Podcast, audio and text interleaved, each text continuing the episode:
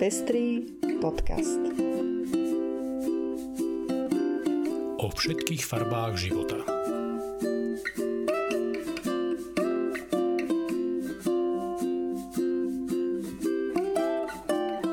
Vítame vás pri 62.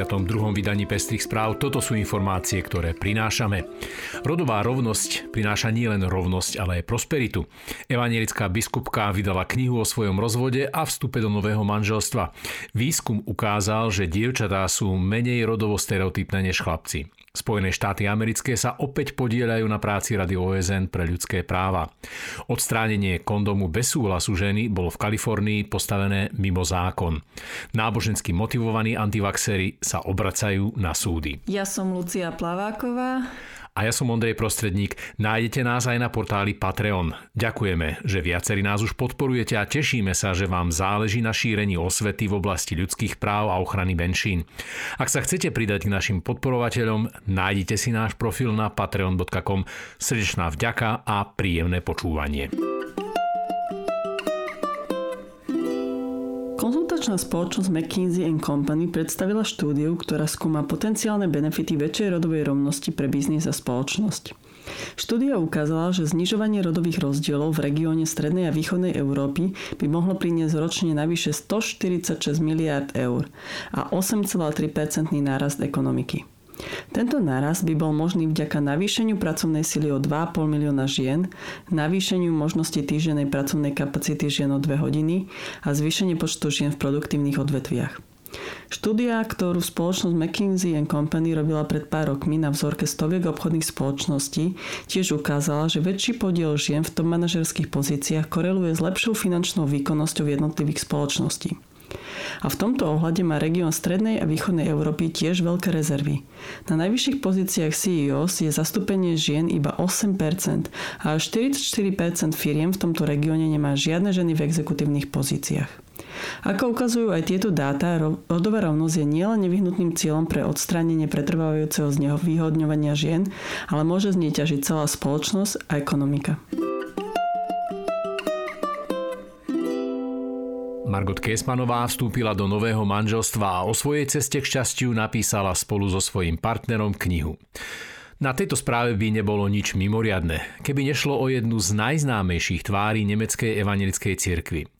Margot Käßmannová bola totiž 10 rokov biskupkou jednej z najväčších krajinských evanjelických cirkví a v rokoch 2009 až 2010 aj predsedničkou Rady evanjelických cirkví v Nemecku, teda predstaviteľkou všetkých nemeckých evanjelikov.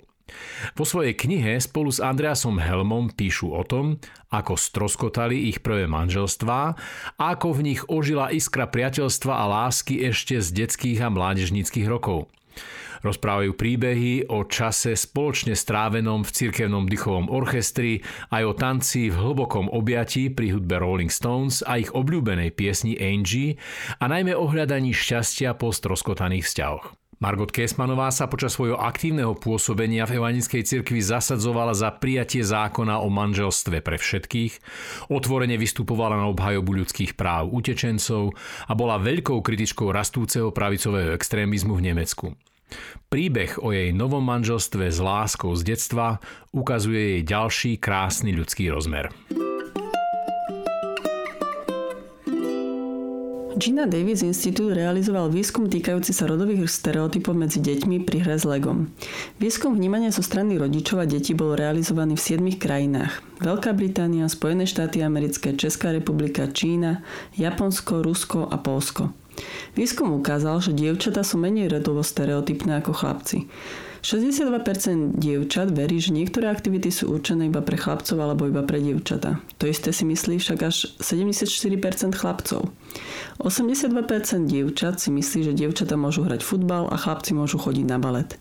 To isté si však myslí iba 71% chlapcov. Tieto postoje detí pravdepodobne odrážajú rodové stereotypné vnímanie ich rodičov, lebo keď sa pozrieme na výsledky rodičov z tohto výskumu, tak rodičia s 3-krát väčšou pravdepodobnosťou pozbudzujú k vareniu a pečeniu dievčatá, dokonca so 4-krát väčšou pravdepodobnosťou k tancovaniu. A naopak chlapcov 3-krát viac pozbudzujú k programovaniu hier a športu.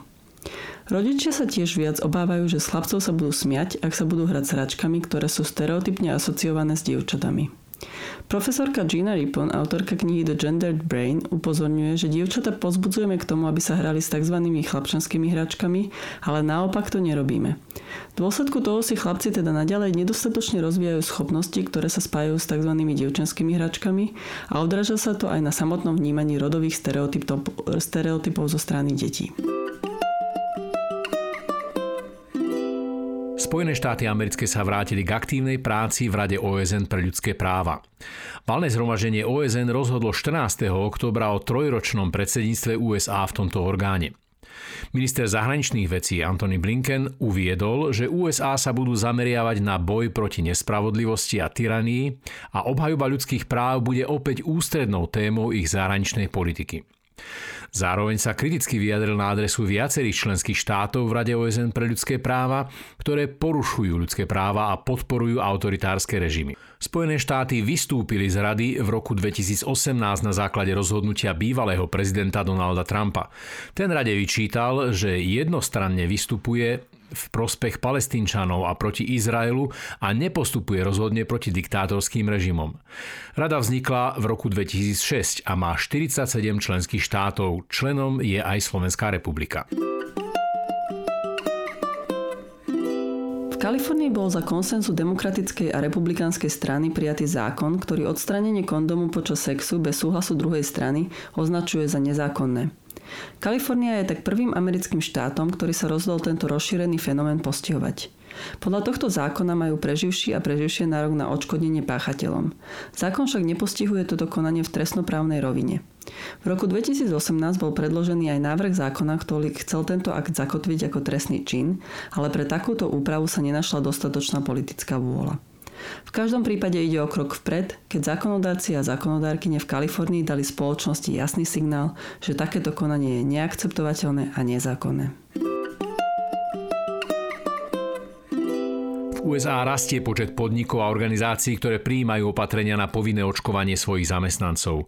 V reakcii na to sa nábožensky motivovaní antivaxeri obracajú na súdy a podávajú antidiskriminačné žaloby. V okrese Montgomery, severne od Washingtonu, napríklad viac než 900 zamestnancov škôl spísalo petíciu proti predpisu škôl o povinnom očkovaní zamestnancov. Jedným z dôvodov, ktorý uvádzajú v petícii, je aj ich hlboké náboženské presvedčenie. Jeden učiteľ, ktorý vyučuje náboženstvo, podal civilnú žalobu s odôvodnením, že je zbožný kresťan a jeho viera mu nedovoľuje dať sa zaočkovať. V štáte New York podalo žalobu 17 lekárov a ošetrovateľov, väčšinou s katolíckym vyznaním, ktorí odmietajú očkovanie, lebo ich viera im nedovoľuje prijať látku vyvinutú s použitím kmeňových buniek embryí. Odvolávajú sa pritom na vyhlásenia jediného amerického biskupa, ktorý dlho šíri sprisáhnecké teórie. Oficiálne stanoviská veľkých cirkví v USA totiž očkovanie podporujú. Ako rozhodnú súdy, zatiaľ nie je jasné. Náboženská sloboda požíva v dejinách rozhodnutí amerických súdov vysoký stupeň ochrany. Na druhej strane ešte v roku 1905 rozhodol najvyšší súd, že štát môže na občanov uvaliť povinnosť zaočkovať sa v záujme ochrany zdravia verejnosti. Aj keď na Slovensku podobnú žalobu zatiaľ neevidujeme, keďže ani nie je zavedená očkovacia povinnosť, bude zaujímavé sledovať, ako sa bude situácia vyvíjať, ak takáto povinnosť bude vo vybraných profesiách zavedená. V utorok 26.10. sa v bratislavskej A4 od 18.00 do 21.00 uskutoční diskusia o reprodukčných právach žien, ktorú organizuje Aspekt.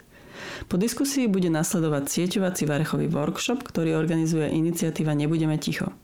Jednou zo stratégií, ako vytvárať spravodlivú a feministickú spoločnosť, v ktorej sa cítime bezpečne, je totiž stretávať sa a organizovať sa. Vplyv algoritmov sociálnych médií na šírenie dezinformácií. To je názov prednášky s diskusiou, ktorá bude v stredu 27. októbra o 19. hodine v Novej Cvernovke v Bratislave. O vplyve algoritmov sociálnych médií na šírenie informácií bude hovoriť Jakub Šimko z Kempelenovho inštitútu inteligentných technológií v Bratislave. Sociálne médiá majú výrazný podiel na šírení dezinformácií. Je to kvôli odporúčacím algoritmom, ktoré preferujú atraktívny obsah bez ohľadu na jeho pravdivosť. V prednáške poukáže na princípy, ktoré využívajú algoritmy sociálnych sietí a ako by sme ich v budúcnosti mohli kontrolovať a brať veľké platformy na zodpovednosť. A to je už všetko z dnešného vydania Pestrých správ. Do počutia o týždeň.